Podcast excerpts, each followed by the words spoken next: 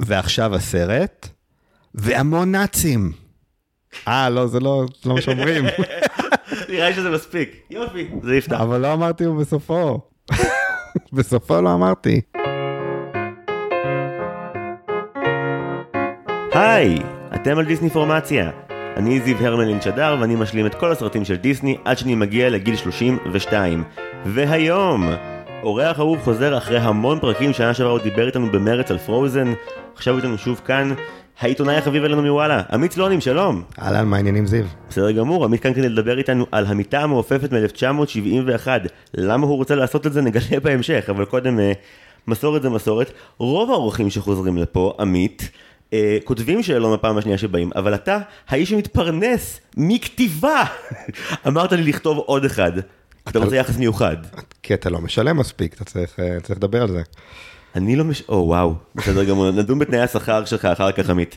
טוב, אז השאלון המהיר שעמית סלונים קיבל במיוחד בשבילו אך ורק. מתחילים, שאלה ראשונה. top 3 סרטי live action של דיסני. מי הפליל את רוג'ר רביט?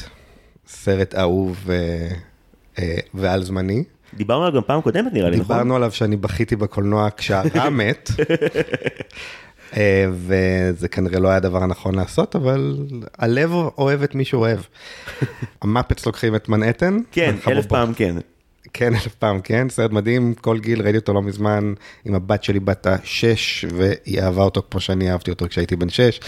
אה, סרט מדהים. קשה מאוד לא לשיר כאילו together again בחודש שאחרי הצפייה של הדבר הזה. קשה מאוד ואתה לא רוצה שאני אעשה את זה? בטח שכן. לא, לא. שבא נראה לך נקראת סתם, חופשי.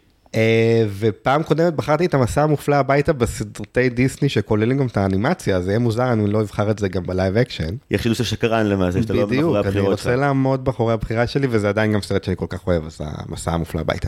טוב, זה יופי של בחירות. נראה לי שאם אני הייתי צריך לבחור, הייתי הולך על בורות, שהוא מדהים ו underrated, על אבא מתארס שהוא הקומדיה הרומנטית האולטימטיבית, והחבובות אה, מ-2011, שהוא כן. מושלם גם לדעתי. אבא מתארס מקום רביעי אצלי. כן? כן, עכשיו החלטתי. הופעה מדהימה של לינזי לוהן. מדהים. אה, אני מדבר על המקורי, אבל כן, גם לינזי לא. את המקורי אף פעם לא ראיתי, איך הוא? תראה אותו ואחר כך נדבר. נעשה עוד פרק. הוא גם מהסיקסטיז, נכון? כן. יואו, אני, טוב, אני אחקור אחרי ההקלטה. מגניב ממש. יש, יופי של שלישייה, עמית. טוב, בלית ברירה, שאלה שנייה. מי הנבל המאפן ביותר בדיסני?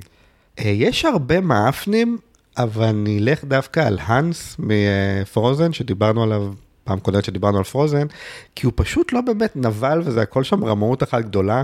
גורם לנו להאמין שהוא באמת מתאהב בה, ואין שום סיבה להאמין שהוא לא. כלומר, זה לא... זה הכל בנוי בשביל איזה טוויסט בסוף שאנחנו מגלים לאיזה חמש דקות בסוף שהוא נבל, אבל הוא לא באמת נבל, כאילו אתה צריך לשנוא אותו כל הסרט בשביל שהוא יהיה נבל. זה נכון. אז אה, זאת הבחירה שלי, וגם כי לא חשבתי לי יותר מדי. אה, אם אני צריך לשלוף בלי לחשוב על זה לעומק, אז יש את העכבישה המרושעת בחרב באבן, או שהיא מכשיפה, אני לא זוכר. יש אישה משוגעת שרודפת את מרלין, היא לגמרי נכנסת לקטגוריה הזו מבחינתי, היא נוראית. ראית אותו פעם? ראיתי, מצידי גם מרלין עצמו יכול להיות שם, זה... כל הסרט הזה הוא נבל אחד. נכון, מרלין הוא גם נבל ממש נוראי. כן. יופי, יופי, הגענו למסקנות. אוקיי, שאלה שלישית, שהיא קשה מאוד לדעתי, אה, והיא גם לא שלי, היא מהפרק אה, שהכיסה נפל על הראש, תמר טלמון כתבה אותה, אורחת שכן עבדה פה, עמית. אה, השאלה השלישית, ה number שאתה בוכה בו הכי הרבה בדיסני. אה, שוב, אני תמיד חוזר לאותו מקום שזה Toy Story 3, שזה סרט שאני גם, כאילו אם אני רוצה לבדוק אם אני עדיין יכול לבכות, אני פשוט שם אותו ואני בוכה. כלומר, יש שם כמה קטעים, דרך אגב כולם בוכים בקטע שהם יורדים לאש ומגיעים לאושוויץ כזה, כל הצעצועים, אבל יש בסוף קטע שאנדי מוסר את הצעצועים שלו. ואז הוא חושב שוודי עושה לו שלום. עכשיו אנחנו אחרי שלושה סרטים שאנחנו יודעים שוודי אומר לו כל הזמן מדבר וחי ואוהב אותו, אבל יש איזה קטע שאנדי פתאום חושב שאולי, אולי וודי אוהב גם אותי. והוא כבר גדול, הוא הולך לקולג' זה כאילו לא ילד קטן, וזה קטע כל כך קורע לב, וקראתי על זה איזה מאמר, שרק גברים בוכים בקטע הזה. שנשים לא בוכות ב Toy Story 3. לא יודע אם זה נכון, אבל, לא, אבל- אבל זה- יש בזה משהו. יש סרטים כאלה, אוקיי, הוא לא, הוא לא, אה, הוא לא אה, הוציא החוצה מגדרית נשים, אבל אה, אני זוכר שכשקליק של אדם סנדלר יצא, כל חבריי הבנים ייבבו בו. אתה זוכר? היית, צפית בו? צפיתי בו, אני לא זוכר שבכיתי. אבל... ברגע, אוקיי, זה ספוילר נורא, אבל ברגע שבו בעצם השלט של אדם סנדלר משתבש והוא לא יכול לשלוט על החיים שלו והוא רואה מין גרסת default רובוטית של עצמו מדבר בצורה איומה לאבא שלו, והוא האמיתי כאילו צופה בזה תוך כדי והוא בחדר והוא מתחיל לצעוק לאבא שלו מה הוא היה רוצה להגיד לו אם הוא היה יכול. כל האולם, כל הבנים בוכים, בוכים, בוכים, בוכים, בוכים, בוכים, מרגישים השפעה על אבא שלהם, אני מת על החוויות האלה. ובאמת, אה, וואי, עמית זו בחירה מצוינת, כל הכבוד לך, אני מריע לך על זה. שאלה רביעית, אתה מוכן לזה? לא. איזה סרט של דיסני הכי מרגיש כמו סרט של פיקסאר? רלף ההורס. אוקיי, רלף ההורס הוא לגמרי סרט של פיקסאר, גם הוא חכם והוא הוא עמוק והוא רגשני, והוא כל הדברים שיש בפיקסאר, בלי שאיזה דמות גדולה מתה. זה כאילו הדבר היחיד שהיה הופך אותו לפיקסאר, זה אם כאילו ונלופי הייתה מתה או משהו ולא קמה לתחייה. זה נראה לי הדבר היחיד שמפריד, הוא פשוט, הוא כאילו יותר מדי טוב לב עם סוף טוב, אז הוא לא פיקסאר. אבל מעבר לזה, גם מבחינת אנימציה, גם מבחינת... אה, הוא לא לילדים, כאילו ילדים לא, לא קולטים המון רפרנסים למשחקים משנות ה-70 שאנחנו לא מכירים בקושי. אז אה, זה, וזהו. מעניין, הוא לא אולטימטיבי לבחירה, אבל uh, אני הייתי הולך על הכי הדוב. בגלל שהוא משעמם? בגלל- סרטי פיקסאר לא אמורים להיות משעממים. קודם כל הדינוזאור הטוב חולק עליך, ודבר שני, דבר שני, אה, אחי הדוב הוא הטיר ג'רקר הגדול של העשורים האחרונים בדיסני, ואחד הדברים שמאפיינים סרטי פיקסאר, מי מהטובים מי מהלא טובים, זה שהם מנסים לגרום לך להתרגש מאוד מאוד מאוד בווליום גבוה. ואחי הדוב מאוד מנסה דרך טרגדיות מזעזעות להגיע איתך לשמה, והרבה אנשים מעידים שזה גם עבד עליהם, שהוא סרט ילדות מאוד משמעותי עבורם. שעמום. ראיתי אותו עכשיו פשוט לפני איזה שבועיים, ממש. לא זכרתי כמה הוא משעמם, אבל אה, אוקיי, לא, לא, יש מי שיתרגש מזה. הוא כוסברה, או שאתה מתרגש ממנו נורא או שאתה שונא אותו שנאת מוות. ושאלה אחרונה, איזה סרט של פיקסאר הכי מרגיש כמו סרט של דיסני? זאת לא שאלה קשה. זה, אני חושב שזה Brave, ואני גם, אני, ואני אנמק, אה, פשוט כי הם ניסו לעשות סרט של פיקסאר, הוא היה אמור להיות סרט של פיקסאר, וזה לא הצליח להם. ואיך אני יודע שהם מתחרטים על זה? כי הם עשו את זה שוב, והם קראו לזה Turning Red, שזה אותו סרט, רק טוב. רק טוב. זה אותו סרט, זה מישהי שהופכת היא מתעצבנת. אותו סרט, זה אותו דבר, פשוט טוב, פשוט עמוק יותר ורגשני יותר וכל מה שאתה אומר שהוא פיקסאר. ו Brave נשאר סרט ילדים חמוד על מישהי שאימא שלה הופכת לדוב ומנסה שהיא לא תהיה דוב. כאילו זה, סליחה על הספוילר, אבל זה כל הסרט. לא, זה נהדר, יש לנו שאלון רווי דובים היום. זה מאוד יפה. אה, האמת שאם נשארים שמה, נראה לי שהתשובה שלי תהיה משפחת סופר על שתיים. אה, sequels כולם דיסני. אתה, אם תכניס את Cars 2, לא, נגיד. הטו- לא, ה Toy Story ים הם לא, ה Toy Story ים פטורים. stories לא, גם, אה, זה, אבל Cars 2 למשל, זה אפילו לא דיסני, זה כזה דיסני, טוד. זה דיסני straight to video, כאילו כן, זה דיסני כאלה. אבל נגיד, אה, מעניין, Finding Dory, איפה אתה שם אותו? בספקטרום? בדיסני. לי משפחת סופר על שתיים קופץ כי כל הטריק המעייף של נבל בהפתעה שמאכלס את כל הסרטי דיסני בעשור ומשהו האחרון ממש אה, בונים עליו יותר מדי שמה. וגם גם. הוא לוקח קווי עלילה ומותח אותם למוות. ואני אני אעשה קצת blasphemy ואגיד גם Toy Story 4 יכול להיות דיסני ולא פיקסאר. אתה לא מרגיש שהוא בן תערובת?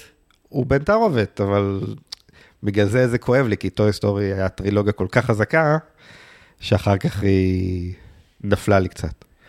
פורקי הוא sidekick של דיסני? כן, וואו, פעם לא... לגמרי יכול להיות עם איזה נסיכה. כן. כאילו זה קורקי כזה, זה, זה, זה חמוד, אבל, אבל זה, זה פחות פיקסרי. אם אנחנו יודעים להגדיר בדיוק מה זה פיקסרי, אז בראש שלי הוא פחות. טוב. אוקיי, עמית, זה היופי של שאלון, כל הכבוד על התשובות. אני יכול ללכת? לא, יש לך עוד אה, משימות ושיעורי בית, ספציפית נתבקשת להגיד, אנשים עוד יחשבו שאתה באמת לא נהנה בבית שלי. כבוד המשפחה נפגע. נתבקשת גם להכין אה, תקציר של המיטה המעופפת, הסרט בו אנחנו צריכים איכשהו לדון היום. עשית את זה? We'll wing it, קדימה, כמו שאומרים. באוסטרליה. אה, השנה היא 1940, אה, יהודים נדחסים למשרפות, סתם לא. עדיין לא. עובדים על זה. עובדים על זה. עובדים על זה. המצב באירופה לא משהו. יש את הקרב על בריטניה, אנשים יחשבו שאני צוחק, מי שלא ראה את הסרט, יחשוב שכאילו זה לא, אבל הסרט מתחיל ממלחמת העולם השנייה, חזק. יש נאצים בסרט הזה. הסרט מתחיל שמישהו צובע בשחור את השלט של שם העיר, והוא כותב שהוא מוחק את זה כדי שהנאזיז לא ידעו, לא הנאציז, הנאזיז. אה, וזהו, אז הסרט מתחיל שילדים מגיעים לאיזה עיירה כפרית מלונדון, כי כל הילדים נשלחים אה, מלונדון בגלל הבליץ, לקראת הקרב על לונדון, וזה סיפור אמיתי, שלושה וחצי מיליון ילדים הגיעו לכפרים, הגיעו למשפחות אה, אומנות, וזה הסרט, אה, שלושה ילדים שמגיעים לבית אצל אה, מכשפה בהתלמדות. מכשפה חובבת. מכשפה בהתלמדות, היא אומרת, הפרנטיס. אה, מכשפה בהתלמדות לא טובה במיוחד, לא כל כך אוהבת ילדים, אה, אבל היא מקבלת אותם בכל מקרה, ועל ההרפתקאות שלהם ביחד, שמובילות בסוף לקרב נגד הנאצים. שמוצאים דמות אב בדרך. חשוב שיהיו דמויות אב בסיפור. חשוב, כי רק גברים יכולים, בסוף גם יש את הגבר שהולך להילחם בנאצים. כן. זה סוף מאוד מוזר. מאוד מוזר, מאוד מוזר. אבל כן, סרט ילדים, ואנחנו פה עם הנאצים פה.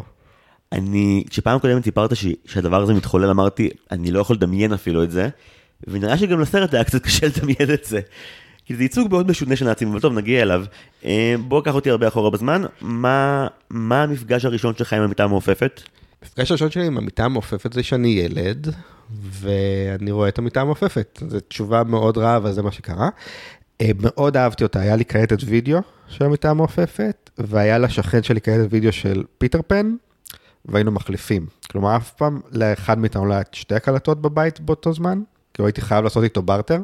או שכל הזמן היה לי את המיטה המעופפת, או שכל הזמן היה לי פיטר פן, ואז הייתי מחליף. וזה היה סרט שכאילו, הוא לא הפחיד אותך בכלל בתור ילד? הוא לא הפחיד אותי, אני גם לא ידעתי מי אלה הנאזיז האלה שבאים, אבל זה כמו אה, אינדיאנה ג'ונס, שהוא נלחם בנאצים כל הזמן, זה, נאצים זה לא משהו מפחיד, זה פשוט חיילים רעים, כשאתה ילד.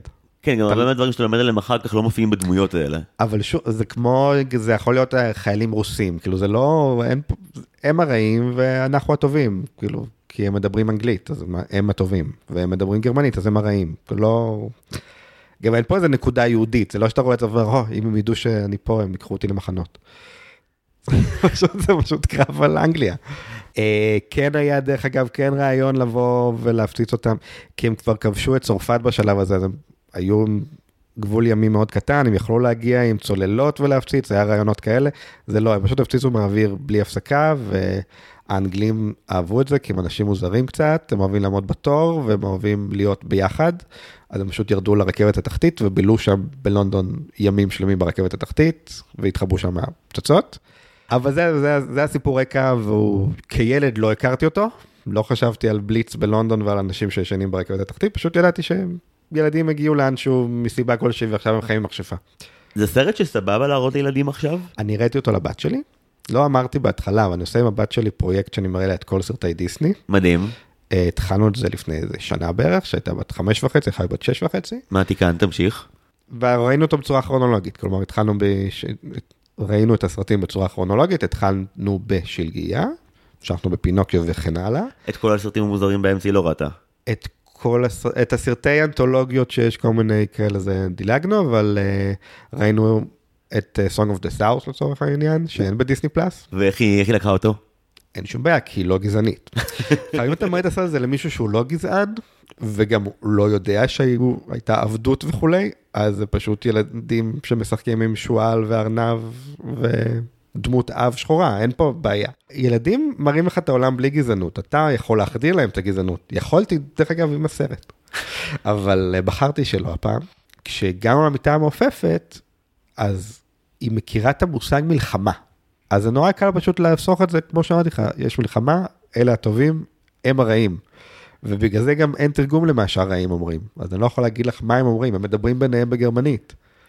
זה באמת, כאילו, אתה, זה משהו שאף פעם לא חשבתי עליו, שכשיש מלחמה, ולא משנה אם זה היה רוסים או גרמנים או ערבים, אז אותם לא מתרגמים. כי מניחים שאתה יודע מה הם אומרים. לא, אתה מניח שהם אומרים משהו רע. כן. הם רעים, הם, בוא נהרוג את כולם, בוא זה, וכאילו בזמן הזה, האנגלים אומרים, בוא נגן על כולנו, איפה הילדים, בוא נשים אותם במקלט, אז כאילו, כן. אז דווקא לילדים זה קל להמחיש את זה. מה גם שבסופו של דבר זה סרט של דיסני, הם בנו על ילדים שיבואו לקולנוע לראות את זה, ו... זה לא, אין שם איזה מראות קשים של מלחמה. הוא לא התקבל בצורה מדהימה כשהוא יצא. אה, המיטה המעופפת זה הסרט הכי underrated של דיסני. פשוט כי הוא יצא אחרי מרי פופינס. ואם הוא היה יוצא לפני מרי פופינס, אם הוא היה יוצא לפני מרי פופינס, אז היינו מדברים עליהם בדיוק הפוך. שהמיטה המעופפת זה הסרט הגדול, ומרי פופינס זה הסרט השני. זו טענה שאפשר לריב עליה. אפשר לריב עליה, ואנחנו נעשה את זה אולי בהמשך, אבל רק אני אנמק אותה. אה, זה סיפור שמתחיל בזה שיוצאים, שיוצא ספר שנקרא The Magic Bad Knob, שדנו לפני, לפני שהתחלנו לדבר איך מתרגמים Knob לעברית ולא הצלחנו. אתה הצעת, אה, אביזר מיטה. ואני אמרתי שזה עלול להתקבל לא- לא ראוי. יותר מזה, זה אומר שהשם של הספר בעברית זה אביזר המיטה הקסום. אוי ואבוי. סרט לילדים ולמבוגרים. אה, זה ספר שמתאר, אני קראתי אותו לקראת הפודקאסט, קראתי אותו באנגלית. ספר ילדים קצר של סופרת בשם מרי נורטון, שכתבה את סדרת ספרי הלקחנים, אם אתה מכיר.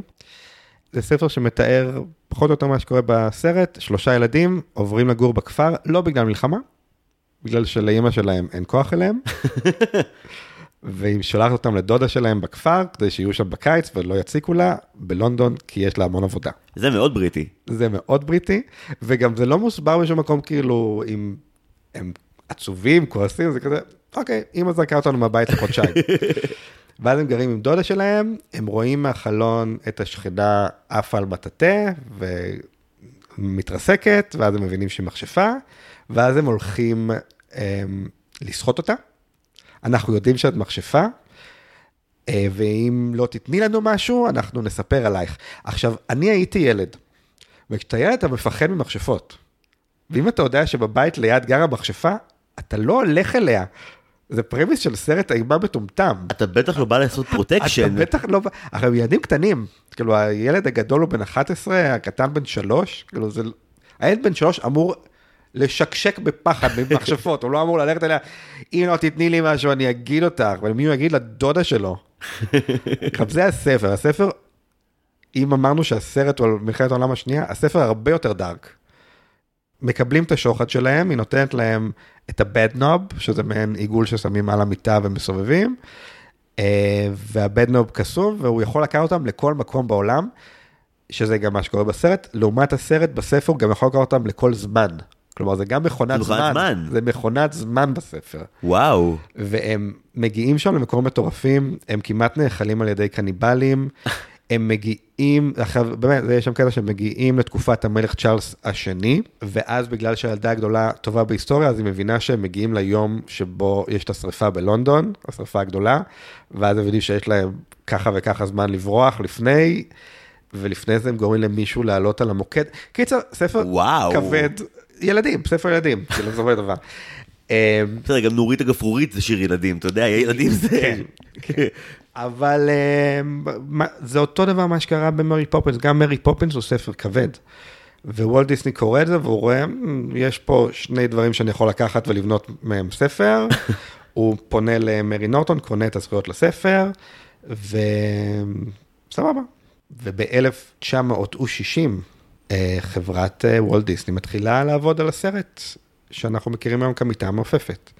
מתחיל כבר production, כותבים שירים לסרט האחים אה, שרמן, מפורסמים, הבמאי שברח לי שמו, רוברט סטיבנסון. רוברט סטיבנסון, הם מתחילים לעבוד על סרט, יש כבר תסריט, הם מחליטים לעשות אותו על רקע מלחמת העולם השנייה, שלא כמו הספר, אה, שמוסיף לזה איזה משהו, תחשוב 1960 זה 15 שנה אחרי שכאילו יש עדיין אושוויץ פעיל. ואמרת לי לפני ההקלטה שזה קורה בעצם ארבע שנים לפני צלילי המוזיקה. זה קורה לפני צלילי המוזיקה, אני לא חושב, לא בדקתי את זה לעומק, לא חושב שהיה משהו שיועד לילדים על מלחמת העולם השנייה. גם סרטים, לא לילדים, זה הרוב זה סרטי מלחמה כאלה, זה The Great Escape ו-The Longest Day כאלה, זה לא היה עוד קומדיה על השואה, חוץ מ-To be or not to be, ש... וכאלה, אבל קיצר, החלטה מאוד אמיצה של וולט דיסני, באותו זמן הוא מפיק עדיין פעיל של הסרטים. מי שראה את הסרט Saving Mr. Banks, להציל את אה, מר בנקס או אדון בנקס, לא זוכר איזה קוראים אני. צפיתי בזה, כן.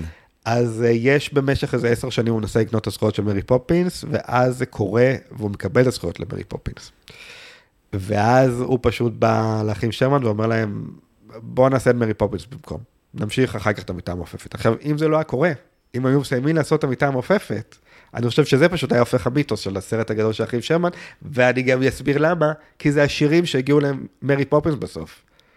Spoonful of Sugar היה אמור להיות במיטה המעופפת. איזה באסה. אז מבין, אז אז זה כאילו מאוד פגע בסרט, שהוא יצא אחרי. הסרט, השיר שהם שרים בים במיטה המעופפת היה אמור להיות במרי פופינס. שמעתי שהורידו אותו. האמת שזה מצחיק, כי כשרואים מיטה מעופפת זה מרגיש כאילו חצי מהזמן התזמורת מתה לנגן את Spoonful of Sugar ולא יכולה. הם כל הזמן מנגדים ממש ליד. זה מאוד דומה, גם העלילה לא מאוד שונה בסופו של דבר, זה מישהי זרה שעוזרת לילדים אבודים ולחבר אותם לאבא שלהם, שזה אותו שחקן. אה, שזה דווקא לא, דווקא דבר נהדר מבחינתי, שהוא גם פה ה- הגבר שמנסה למצוא את גאולת האב שהוא אמור להיות. אולי הוא בסוף ימצא גם. המסקנה של מרי פופינס הרבה יותר חמודה מהמסקנה של המיטה המעופפת לגבי מה אבא צריך לעשות. כן. כן. צו שמונה חבוב, עוף מהבית. הם די סרטים כאילו אחים, אה, ואני חושב שזאת גם הסיבה שכשהוא יצא, אז הוא היה פחות אהוב, כי אמרו, אוי, הם ניסו לעשות עוד מרי פופינס, ואנשים פחות אהבו את זה. ועוד משהו, זה יצא באותו יום שיצא Diamonds are Forever, אוי ואבוי. באותו יום בדיוק שהוא היה שובר, הוא היה הסרט הכי מצליח של ג'יימס בונד באותו זמן, הוא, שבר קופות מטורף, אז uh, זה פגע בו. זה גם היה סרט קאמבק של שון קונרי, כאילו הוא עזב לכמה לא היה להם סרטים, סיכוי מול זה. לא היה להם סיכוי מול זה. באותו שבוע יוצא קלוקוורק אורנג', לא בדיוק, לא בדיוק אותו קהל, I'll give you that, לא בדיוק פונה לאותם קהלים, אבל כאילו זה היה שבוע שיצאו בהם סרטים אלימים, וגם סרט חמוד על אה, להציל את אה, בריטניה ממלחמה. יחי ההבדל. היסטורית זה נחשב כאילו סרט פחות טוב, ואני אומר, הוא הרבה יותר טוב ממה שהוא נעשה. כאילו נעשה לו עוול מכמה וכמה פעמים, אבל כסרט לדעתי הוא עדיין עובד. אני לרוב משתדל לראות uh, פעמיים לפני כל uh, הקלטה, וכאן uh, יצא לי פעמיים אבל בצורה מטופשת, כי הייתי ממש ממש לא מפוקס על הלו"ז שלי, ולפני חודש חשבתי שאתה בא בעוד יומיים, אז צפיתי בסרט הזה במרץ, ואז גיליתי שקבענו לאוקטובר. אבל דווקא אף פעם לא ראיתי שני סרטים לפני פרק בהפרש של חודש. ולפני חודש אני באמת לא הבנתי מה, מה רצית מחיי, זה היה אחד הדברים המשונים ביותר שראיתי מזה הרבה זמן להסכת, ואני ראיתי את סרטי טינקרבל לאחרונה, זה היה מאוד משונה. ופתאום היום, שכבר ידעתי למה אני נכנס, קלטתי כמה דברים. קודם כל קלטתי שהוא הרבה יותר מהנה משזכרתי ושהילדים פחות מעצבנים משזכרתי, דווקא חוץ מהבכור שאתה לוקח הזמן לראות אותו נהיה סביר.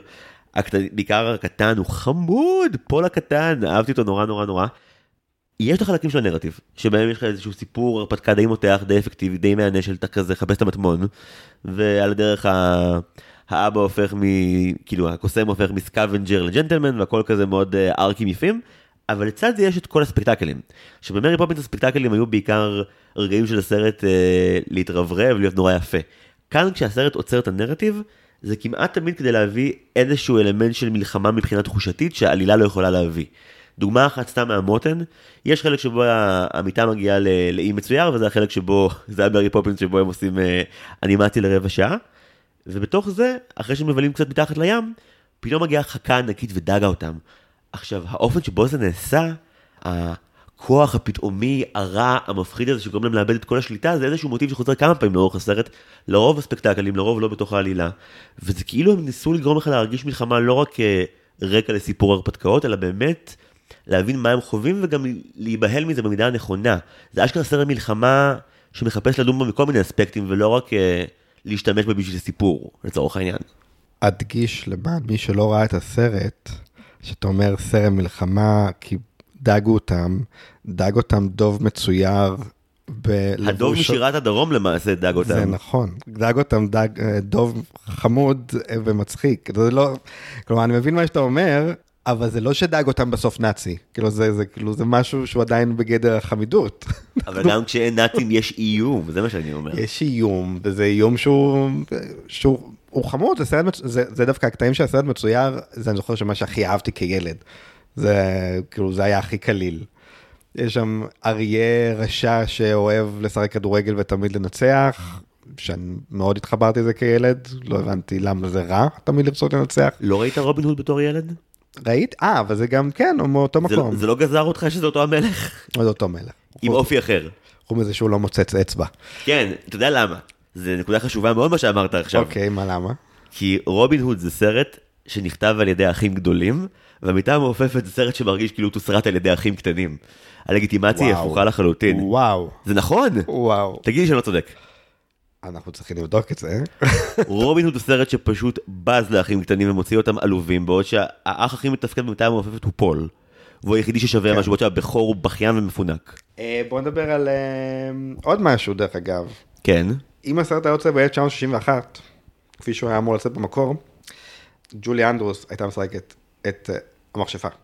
וכשהם התחילו ללהק את, אה, את המיטה המעופפת, פנו אליה והיא אמרה שהיא לא רוצה להיות טייפקאסט של אומנות, שבשלב זה היא כבר הייתה זה, גם אחרי Sound of Music.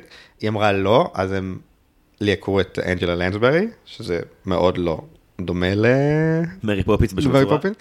אה, ואז אחרי זה פנתה ג'ולי אנדרוס לוולט דיסני ואמרה לו, אוקיי, אני מסכימה לשחק את המכשפה ב...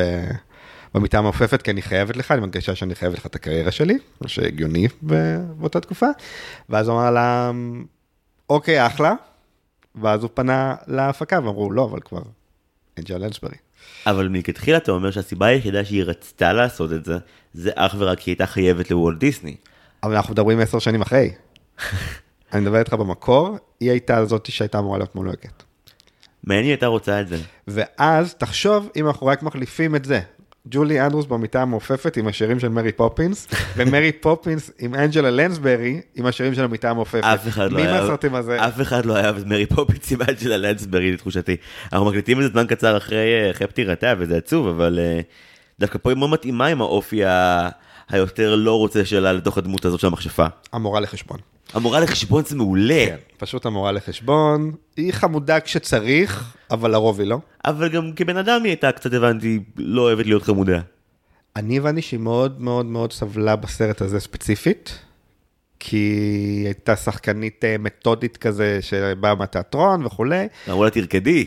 אז אמרו לה, א', תרקדי וזה מאוד אוקוורד, שזה דווקא אני אוהב את זה, אבל יותר מזה, כל הקטעים מהאנימציה, צריך לעמוד בזווית מסוימת ולא לזוז, וכאילו הכל צריך להיות תואם. טכ- טכני מאוד. כן, עכשיו גם הקטעים שהיא רוקדת פתאום עם כותונת לילה, הכל נורא נורא נורא טכני, צריך לעמוד באותו מקום, הכל צריך להיות לפי, הכל אחד לאחד כמו שכתבו את זה נגיד, אין לה מקום לעשות שום דבר, שום אלתור, שום כלום, אה, ושחקנים כמותה כנראה פחות אוהבים את זה.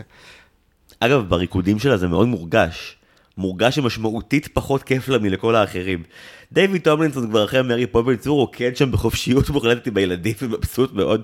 היא, אתה רואה בדיוק מה התנועה שהיא אמורה לעשות, אבל שמחת החיים המינימלית שאמורה להיראות על הפרצוף שלה פשוט לא שם, היא סובלת. רואים שהיא סובלת. אני רוצה להגיד משהו שאולי יפתיע אותך, כי אתה מדבר על הקטעים הקשים האלה לצפייה של אה, אנג'לה רוקדת. מהסרט ירדו בעריכה 20 דקות של ריקודים, כן? כן. אה, היה, אמור- הסרט היה אמור להיות ממש ממש ארוך, שלוש שעות, נכון? שלוש שעות או קצת פחות, ווולט דיסני כבר מת פה, אבל כאילו הוולט דיסני production רצו לעשות את הבכורה שלו ברדיו סיטי בניו יורק, מהמם. ב Christmas אם אני לא טועה, או באיזה משהו אחר, וכאילו היה schedule, היה כאילו שעה של ריקודים, שעה של זה, ונתנו לדיסני שעתיים להקרין סרט. אז באו מהמחלקת שיווק, ככה אני מדמיין את זה פשוט, באים מהמחלקת שיווק כל מיני אנשים ואומרים, כמה זמן הסרט שלכם? ואומרים להם, שלוש שעות. לא טוב, תעשו אותו שעתיים. אה, לא, אבל הוא שלוש שעות, יש ארק שלם של נאצים ותחפושות, סתם, יש כאילו מלא דברים לספר. אה, אין ברירה, חייבים לעשות אותו שעתיים. ואז אומרים, אוקיי, אפשר שרק הבכורה תהיה שעתיים ושאר הסרט נעשה את המלא? "מ, לא. וככה זה הוחלט, ופשוט הורידו שעה מהסרט.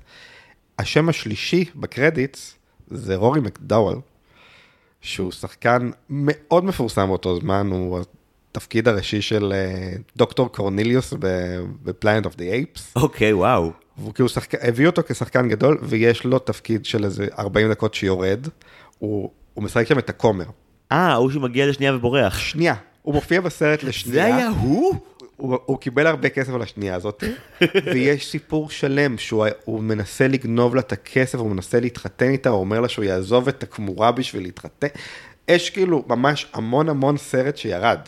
עכשיו, בדיעבד הסרט עדיין מרגיש לי ארוך, אז לא חסר לי עוד שעה שם. כי הוא ארוך. הוא ארוך ויש עוד המון ריקודים, נגיד הכאלה של פורטבל רוד, הוא עוד איזה רבע שעה.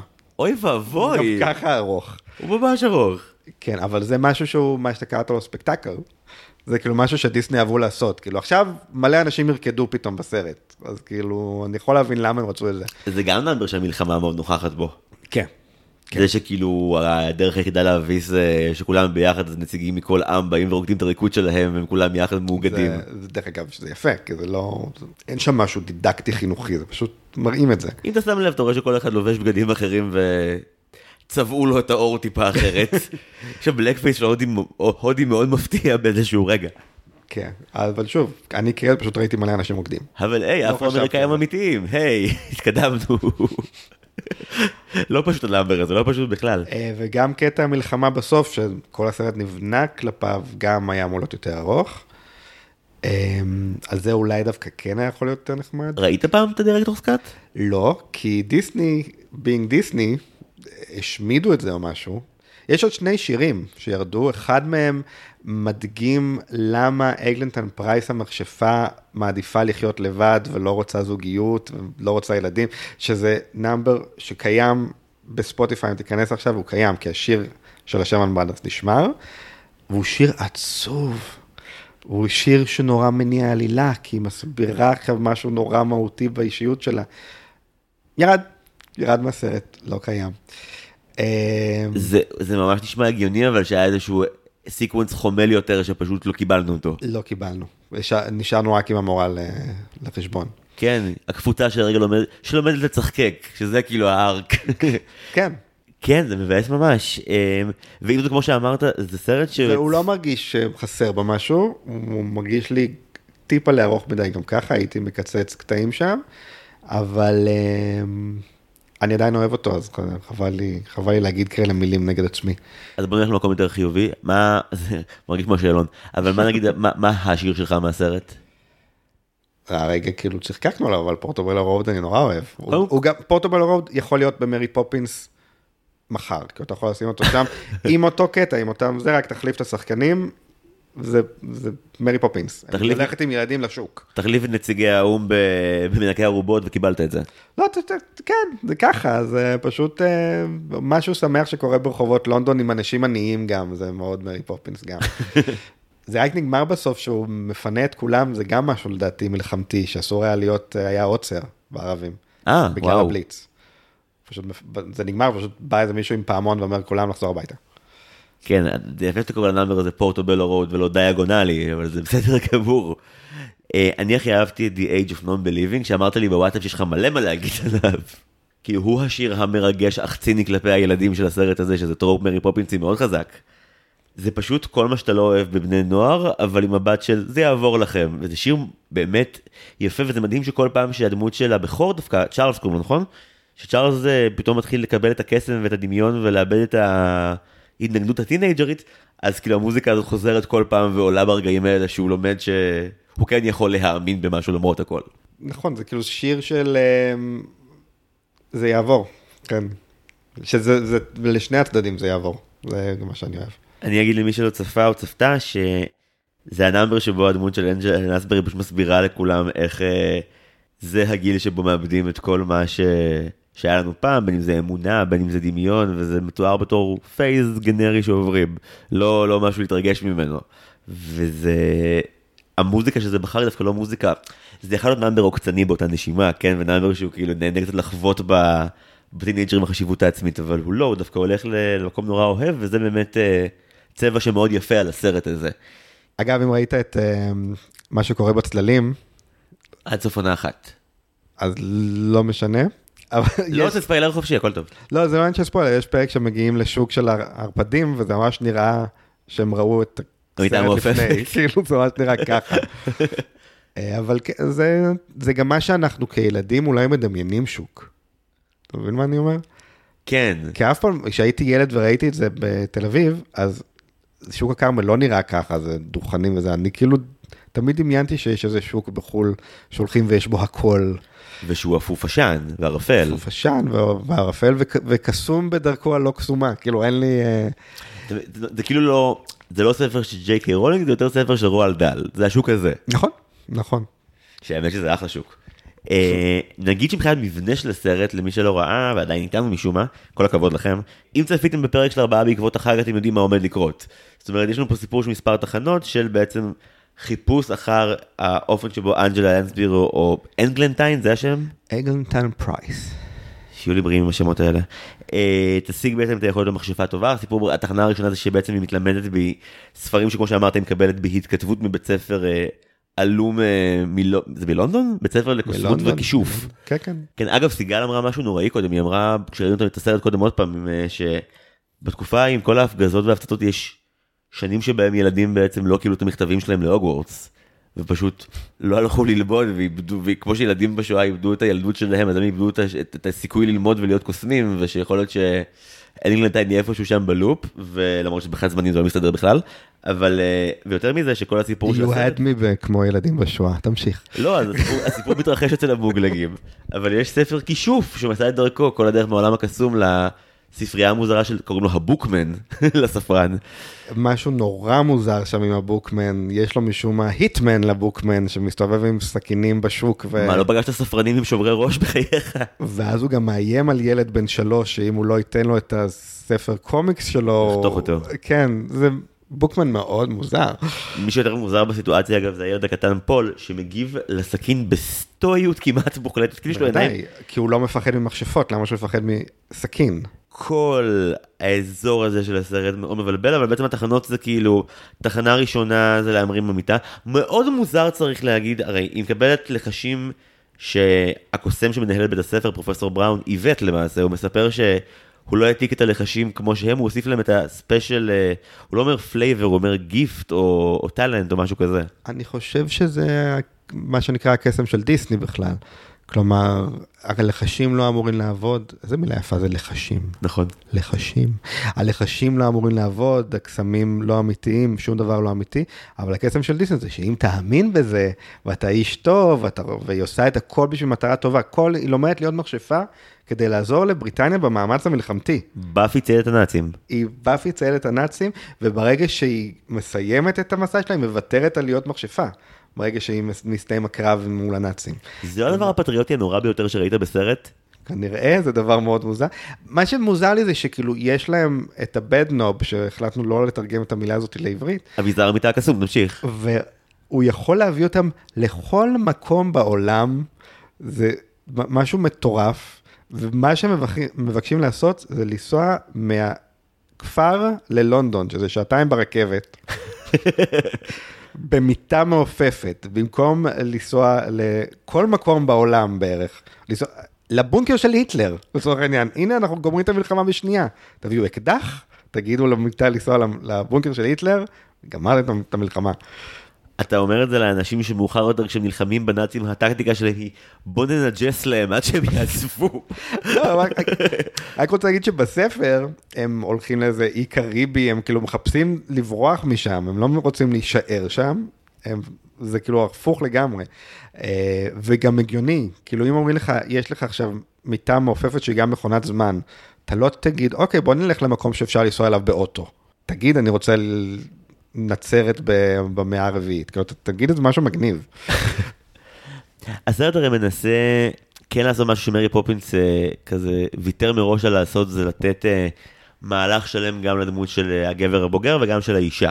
בעוד שמרי פופינס כאילו מהר מאוד זרק מיסטר בנקס והאימא הסופרג'יסטית בעיקר מקבלת האשמות על זה שהיא מעיזה להיות פוליטית.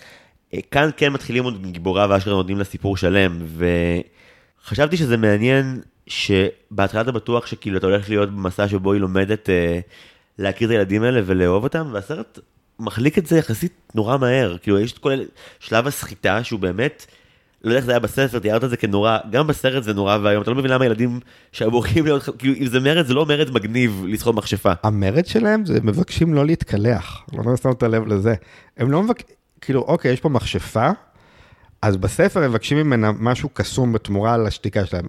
הוא מבקש ממנה לא להתקלח. לא להתקלח ולאכול נקניקיות. ואני רוצה יותר נקניק, לראות יותר נקניקיות על השולחן. כאילו, מה זה הדבר המאפן הזה? עם מכשפה. תבקש ממנה להמציא איזה רובוט שישמיד את האויבים שלך. הוא גם חושב שיארי אריס מבקש ממנה שמה לולי. זוכר שהוא אומר לולי, שזה מזומנים? הוא עושה לה עם היד תנועה של הכינור הקטן בעולם כזה. כן, בדיסני פלוס שלי זה תורגם למצלצלים, שזה מצוין. כל החלק הזה מוזר, ואז מהרגע שכאילו הדמות של דייוויד טומלינסון נכנסת לתמונה אחרי חצי שעה, זה כזה all about the professor לממש הרבה זמן. כאילו כזה, יש לנו מישהו חדש והוא יותר פגום, בואו נרוץ אך ורק עליו, וכאילו גם, זה לא רק שהוא כבר עשה, פעם קודם זה היה גבר קפוץ, הפעם זה גבר שהוא שרלטן נוראי. הם גם מאוד לא נותנים לך אפשרות להיות בעדו. כי ברגע שהוא כבר עושה משהו חמוד ולוקח אותם לפורטבל רוד והם כאילו מסתדרים, אז אוקיי בואו נראה לכם את הבית שאני גנבתי. יש פה בית שנפל עליו טיל, אז האנשים שגרו פה עזבו, אז אני מתנחל להם בבית, כאילו אוקיי אז אין לך בית, מה, מה קורה פה, למה אתה מארח אנשים בבית שהוא לא שלך? כל הזמן מזכירים לך שהוא פגום. כלומר, אם לרגע שכחת, אז הנה עוד משהו. ואז מגיע השלב הכי גדול שהוא אוקיי, אנחנו רוצים שתהיה אבא שלנו, אה, אני חייב ללכת. אבל אתה לא אוהב אותנו? לא יכול לדבר עכשיו, חייב ללכת, ביי. זה ה darkest timeline של חתולים בצמרת. תומאס אומאלי פשוט chickens out ברגע האמת. אבל, אבל זהו, שהוא לא תומאס, הוא כל פעם, הוא כאילו, זה מעין מסע של רכבת הרים, אוקיי, עכשיו הוא יהיה בסדר. לא, הוא לא בסדר. הוא לא נחמד. ואז הסיבה היחידה שהוא חוזר זה שהוא רואה נאצים. כן. הוא התכוון לעזוב. הנאצים הצילו את הסיפור. כן. כמו שקורה הרבה פעמים, ולא נותנים הרבה קרדיט לנאצים. הרבה סיפורי אהבה. בזכות הנאצים. תשמע, זה בעיקר, בעיקר, בעיקר נורא נורא נורא מדכא. שבסופו של דבר הסרט הזה מתכנס למקומות מאוד קודרים סביב גיבור שאתה באמת, כל שחקן אחר הייתי שונא אותו. ממש מהר. כאילו זה מין, נתנו לג'ימי מגיל לעשות תפקיד בדיסני, כל החלק של הרפרי הוא לגמרי סול גודמן במשך כל האנימציה. כל האופן שבו... וואו, וואו. אתה, זה וואו של הסכמה, אני מקווה. כן, כן, לא, בחיים המוח שלי לא מספיק מעוות בשביל לחשוב על זה, אבל כן, וואו. הוא נכנס פנימה למלך שמציגים לך אותו בתור, אתה רק חייב. להסביר את זה למי שלא ראה את הסרט ומישהו... מי שלא ראה את אה, שובר שורות וסמוך על סול. אה, לא, אתה להסביר. אני מגיע לסצנה. אני מגיע לסצנה. אוקיי, אז למי שלא צפה ועדיין פה, בחלק שבו הוא מגיע לעולם האנימציה הקסום שהוא העיר נבומבו אני רוצה לומר. נבומבו. אה, אחרי סיבוב זריז בסט של אימת הפנטום כשמבקרים מתחת לים ונהנים מכל היצורים הקסומים, אה, הם פוגשים דוב, הוא אומר להם ש... שים לב לשואה, איך חוקי נירנברג באים, אה, החל מהאזור הזה יש שלט גדול שמפה אין כניסה לאנשים, זה היהודים של הסרט הזה. ואנחנו אנשים, מגיע לנו הכל, זה לנו לעבור. ובגלל שהדמות של פרופסור בראון היא חלקלקה ושרלטנית והדבר שהוא הכי טוב בו זה לשקר ולרמות, הוא נכנס עם ביטחון עצום לאוהל של המלך, בונים לנו את זה שהמלך המסתורי הזה הולך לקרוע אותו לגזרים, ואז אנחנו שומעים את השאגות וה... אתה מכיר את הקטע? אתה גם אוהב אותו. יש אה, לג'ים ג'פריס הקטע שבו הוא מתאר את הצחוק של המיליארדר האוסטרלי, mm-hmm. שזה מין נביחה כזאת, אז שומע את הצחוק של המלך במיטה המעופפת, הופך משאגות לנביחה של המיליארדר האוסטרלי, והוא ממש אוהב את, אה, הוא ממש אוהב את פרופסור בראון, והוא יוצא החוצה ואומר, אה, עשינו עסקה, הוא לא יהרוג אותנו והוא יקבלו אותנו בכבוד של מלכים, כי אני הסכמתי להיות שופט במשחק הכדורגל השנתי. ואומרים לו מה, וכאילו גם אתה רואה שכל החיות כשהן שומעות שמישהו הסכים להיות שופט, יש להם פתאום דם בעיניים, ונראה שמשהו מאוד אפל עומד לקרות, אבל הוא מבסוט כי הוא סוף סוף עושה משהו נכון ומציל את היום ויוצא ג'נטלמן. ואז מסתבר שמשחק הכדורגל, שאגב משוחק עם כדורסל משום מה, הוא בעיקר תירוץ כדי לדפוק מכות בכל דרך אפשרית, שכל חיה משתמשת בפיצ'ר הייחודי לה כדי לתקוף חיות אחרות. לזה יש את הקרן, לזה יש את השיניים, יש שלב שבו אה, שלד השיניים של תנין בוקע החוצה מהפה שלו והולך לנשוך זנב של קנגרו, זו סצנה ארוכה מאוד ומפחידה מאוד. אני מאוד אוהב את המשחק כדורגל. כמובן שאתה אוהב אותו. זה אחת הסצנות שאני הכי אוהב. יש לנו קטע של אחת החיות חוטבת מכה ויש את הזעקות של גופי בכלל. אני מת על זה. אני עשיתי פאוז וצרחתי על סיגל רבע שעה, מסכנה. הגופי הולר. כן. זה כל כך בולט ולא לא טבעי בתוך זה. אה, זה, זה קטע דיסני קלאסי, סוג של פנטזיה עם כדורגל. אה, סרטון קצר של דיסני, של פעם, כאילו, אנימציה מדהימה גם, גם עם ה live action שנכנס בתוכו, אני מת על זה. קשה לי עם הדבר של, בסופו של דבר, מה שמניע את איך הגיבורים מתנהלים בסרט, זה האידיאולוגיה הפטריוטית שהסרט כן מנסה בסופו של דבר אה, לכבד או לשמר. כאילו, המהלך של פרופסור בראון הוא 180. הוא scavenger שמנצל את המלחמה בשביל רווח נכון. וצרכים קטנים, לחייל, שזה כאילו הכי רחוק שתוכל לקחת את הבן אדם הזה. בעוד שהיא יש לה מטרה אחת מלכתחילה, בעצם הוא משתנה והיא לא, היא אמנם למדה להיות אה, יותר טובה בכישופים שלה ולמדה לאהוב ילדים, אבל ה arc שלו הרבה יותר קטן, כי הסרט לא סיפר לנו מה שאמרת על ה number שהורידו, אנחנו לא יודעים כמה היא, כמה היא הייתה לבד וכמה השינוי שלה הוא גם גדול. אז בעצם מה שמניע את הסרט זה הערכים והבחירה המתסכלת של גיבורה, אישה ב-71 שיש לה כוח עצום, להגיד, טוב, החלק האחראי מסתיים, אין לי צורך יותר בכוח שלי. מבחינה פוליטית לחשוב על זה זה כמעט טירוף מוחלט, זה אמירה שמרנית ואיומה. כי זה מלחמת העולם השנייה, זה עדיין דבר, הוא פצע ענק, עדיין גם ב-70's. יש כאילו נכים מהמלחמה שמסתובבים. להיות, זה לא הערך של הפטריוטיות כמו הערך של לנצח את מלחמת העולם השנייה, לדעתי. זה כאילו ה, הדבר הגדול שם, שכולם צריכים להתגייס אליו, וגם הדבר הטוב שפרופסור בראון עושה בסוף זה שהוא מצטרף למאמץ המלחמתי, ולא נוטש אותם. למה היא עוזבת את הכוח שלה אם היא יכולה ללכת להילחם בכל יתר הנאצים שלא באים לכפר הקטן היא שלה? יכולה להיות אישה טובה בבית ולהכין אוכל במטבח, כמו שאלוהים רצתה. לא, אין לזה הסבר. היא לא, אומרת, לא, היא לא, אומרת, חשוב להגיד למי שלא ראה, זה אכן מה שהיא בסוף, היא באמת כאילו המהפך שלה הוא כשהיא עקרת בית ואימא למופת והיא מאכילה את הילדים, תמונת הסיום, זה אכן מה שרואים. זה זה היא לא. אימא שלהם, ואין שום סיבה שהם לא יחזרו לאימא שלהם, זה גם משהו שאולי לא שמת לב. יש להם הורים. כן. הם לא אבל- יתומים. אבל הסרט לא מתייחס ליום שבו הם לא יגודלו על ידה. כן, אבל כאילו, זה שהיא בסוף תהפוך להיות אימא ותאבד את הכוחות שלה בשביל זה, אין לזה הצדקה, כי עוד אולי חודשיים הילדים לא יהיו. לא, אבל יכול להיות שעכשיו היא תרצה לעשות ילדים משל עצמה. עם מכשפה היא יכולה להרות גם עכשיו. אבל זהו, שהיא לא מכשפה, זה בדיוק הדיון. אוי, זה היא סיוט. ויתרה היא ויתרה על ה... איך אתה מעדיף את זה?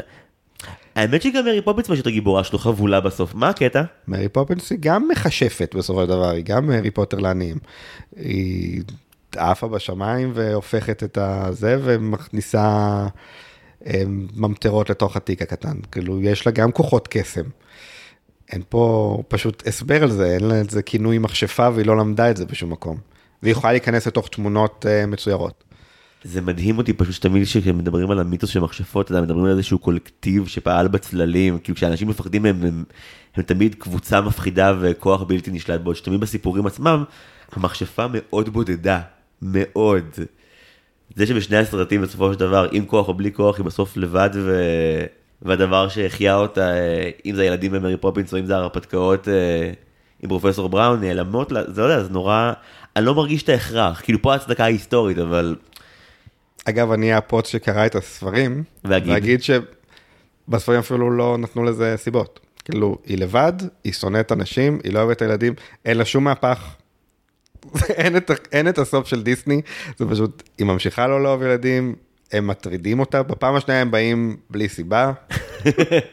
בפעם השנייה הם באים כי, כי הם, הם מתלהבים שיש להם חברה מכשפה, אבל היא שמחה שהם הלכו.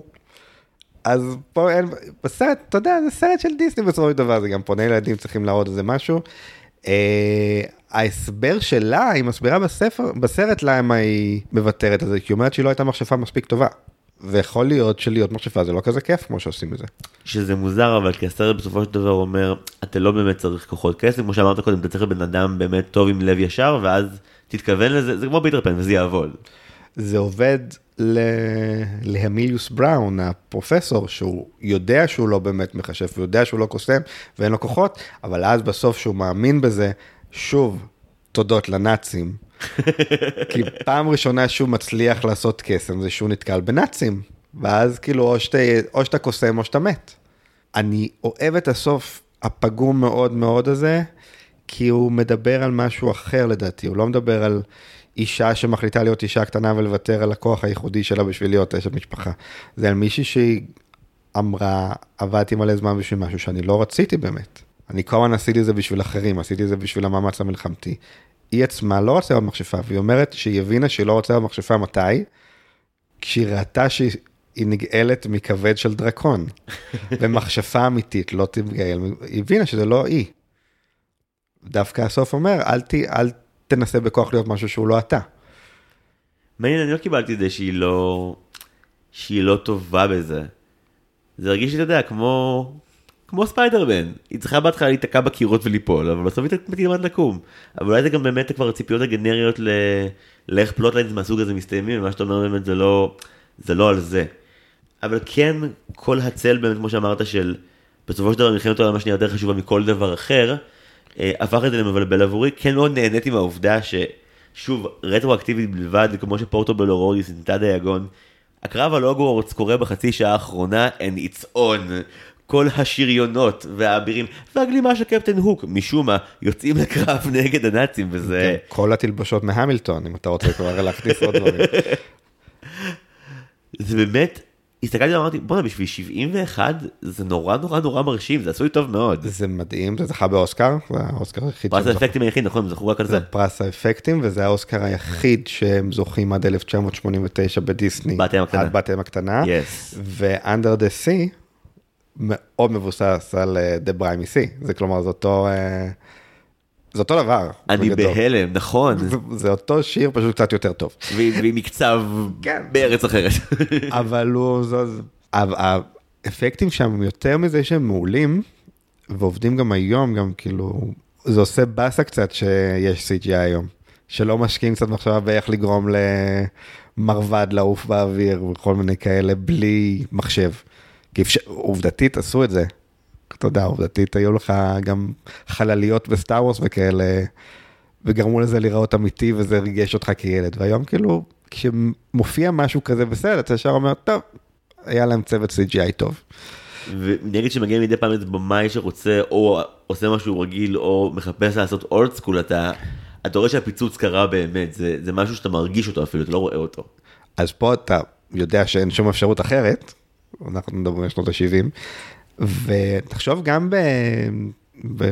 ששוב התחילו לעבוד על הסרט ב-1960, שוולט דיסני חי, תחשוב כמה שאפתני זה להגיד אנחנו בסוף עושים סצנת מלחמה בין דברים מעופפים לאנשים אמיתיים, זה, זה הרבה יותר מרשים מהאנימציה עם הרוג'ר רביט, כלומר זה הרבה יותר... אה, וואו, איך, באמת איך הם גורמים לזה לעשות, עד היום אני לא יודע איך עושים דברים כאלה, אני לא קולנוען מבריק כמוך, אבל זה, זה, זה מלחיץ אותי בכלל לחשוב, להתחיל לחשוב איך עושים כזה דבר.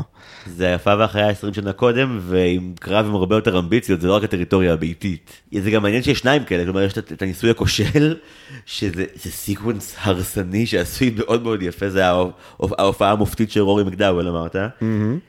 ואז מגיע הקרב הגדול וזה דקות זה מרגיש כמו חצי שעה זה כנראה בפועל בסוף איזה 10 דקות אבל אה, חיילים נאצים מגיעים לחוף ברפסודה שוב טקטי מאוד והם פשוט מוצאים את עצמם מול כל הצבאות שהמכשפה הגדולה הצליחה להשיג ורובם הם פשוט חפצי בית. לא- הנאצים חוטפים אותם. זה מתחיל מזה שהנאצים חוטפים את הילדים ואת המכשפה בזמן כולם ש... חוטפים אותם כל הסרט זה זה החוויה שלהם לא. בעולם. המכשפה הזאת היא לא מאוד טובה. אולי זאת הסיבה שבסוף היא בוחרת לא להיות מכשפה. כי אתה חושב שאם הנאצים יבואו למכשפה, היא פשוט תהפוך את כולם לקרפדות, ולא יהיו יותר נאצים, וככה תיגמר המלחמה. אבל לא, היא נותנת להם לחטוף אותם, כי היא לא זוכרת שום לחש בעל פה. ואני יכול להגיד לך עכשיו, פר, פדיגרי, אפיג'י, פדיגרי, פדיג'י. פירו- זהו. זכרתי את זה, כי ראיתי את זה לפני שעתיים. היא לא יכולה לזכור את זה אחד. ממש מבלבל על מה אתה מדבר. זה ממש הרבה אותיות בסדר הפוך אני ממש מבין לליבה. והיא אה, מבוגרת. כל הסרט הזה היה דרך אגב נפתר אם לאחד מהם הייתה מצלמה. כי הם פשוט נכנסו לאי נמבומבו כדי לגנוב איזה תליון שכתוב עליו, מה, ארבע מילים? חמש. כאילו, ואיך אנחנו יודעים שאח קטן כתב את הסרט המפגר הזה? כי לאח הקטן יש את כל הידע, הם, הם נוסעים עד כן. לנבומבו, יש לו בתוך עיתון את, את, את, את, את המילים האלה עוד מקודם, אבל אף אחד לא מקשיב לו כי הוא אח קטן. אז הוא עושה דווקא. ממש הרבה, לא האמת שזה לא נכון, הוא אשכרה אומר כמה... הוא לא עושה דווקא, לא, הוא כל הזמן אומר להם. הוא אומר אני יודע. הוא אומר להם אני יודע והם. לא מקשיבים לו. כי כן. הוא- אתה קטן מדי, אין סיכוי שאתה יודע. זה גם נאמר. כן נכון, הוא אשכרה מנסה לעזור והם אקטיבית הודפים אותו כל פעם מחדש. כן, כן. כן, הסרט הזה לגמרי מגיע מהפרספקטיבה של פול, הוא הגיבור. הם לומדים להקשיב לו, זה השינוי האמיתי הגדול של הסרט הזה. אגב, אולי אני כאח קטן, בגלל זה אהבתי את הסרט כשהייתי ילד. בשמחה, גם באמת מרי פופינס עושה סרט גם שכזה ג'יין היא השפויה, מייקל עושה בעיות בבנק. כל החלק הזה מדהים. רגע מקביל שקורה בשני הסרטים שאני מאוד אוהב, אמ, ובמיטה מעופפת זה יותר חשוב אני מרגיש בגלל הקונטקסט של המלחמה שברקע זה הסצנה שבה דנים במה צחוק יכול לעשות לאנשים. כשבאמת באמצעות המטאפורה המאוד בוטה של לעוף, בעוד שכאן, אתה מבין שלא ראית את אנג'לה לנסברי מחייכת שעה וחצי. עד שהוא מצליח, אה, עד שלמעשה דייוויד טומלינסון קם, דורך על הזנב של החתול בזמן שהוא עושה juggling, אה, אחד הכדורים נופל לקערה של gravy, ה gravy עף לו לפרצוף, ופתאום כל המתח שהיה מהרבה אחורה נשבר בבת אחת, וכולם נקרעים מצחוק, חוץ ממנו מה שעוד יותר מצחיק אותה, וזה sequence מהמם בעיניי, זה גם נורא הזכיר לי, סיגל בדיוק עבדה פה לפני יומיים על ההרצאה שלה על פיטר פן, אז היא הקרינה את הקטע מהוק, עם ה food fight, אני לא, אני לא ראיתי קרבות אוכל בחיים האמיתיים שמשחזרים את ההנאה שסרטים הבטיחו לי. לא. זה גם- אפילו מעורר כעס למעשה. לא, לא, פעם. דבר הראשון שמלכלך לך את החולצה, אתה מבואס כבר. כאילו זה אין... ממש. זה לא, זה לא ככה. לי הובטח אושר וקתרזיס מוחלט. לא, לא. לא, בהוק זה גם הופך להיות כזה עוגיות אה, מפלסטלינה כזה, זה גם מוזר. כן, זה זרחני ומאוד trippy. אה, רציתי להגיד עוד משהו על פורטובלו רוד, שיש שם קטע, אולי בגלל זה אני אוהב כל כך את השיר, שבאות לפרופסור בראון שתי נשים מפוקפקות, צעירות, לבושות בצורה לא אנגלית של שנות ה-40. אני אגיד שהן נראות כמו נשים עובדות. ניכר שהן מכירות אותו. וניכר הם באות אליו ומחבקות אותו משני הצדדים, ואז הוא אומר להם, לא עכשיו, לכו מפה. אמרתי לך שהוא סול גודמן, אני אמרתי לך. זה נכון, זה כאילו קטע של, "צ, אני עם גברת. אני לא לבד, אני אחזור אחר כך. כן, אז זהו, יש גם את זה. There's that.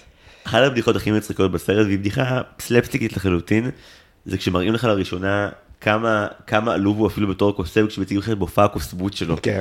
סצנה נהדרת, ככה מכירים את פרופסור בראון בסרט, כאילו אתם מחפשת, מחפשים את ה headmaster של הבית ספר ל, לכישוף של גיבורה, ומגיעים, ו, והם רואים את המזוודה שלו, וזה כאילו הבטחה נורא גדולה, וזה הקוסם מארץ עוץ קלאסי, של אה, הבטחה מאוד גדולה שאין סמר בה כלום. רצוץ הצליח.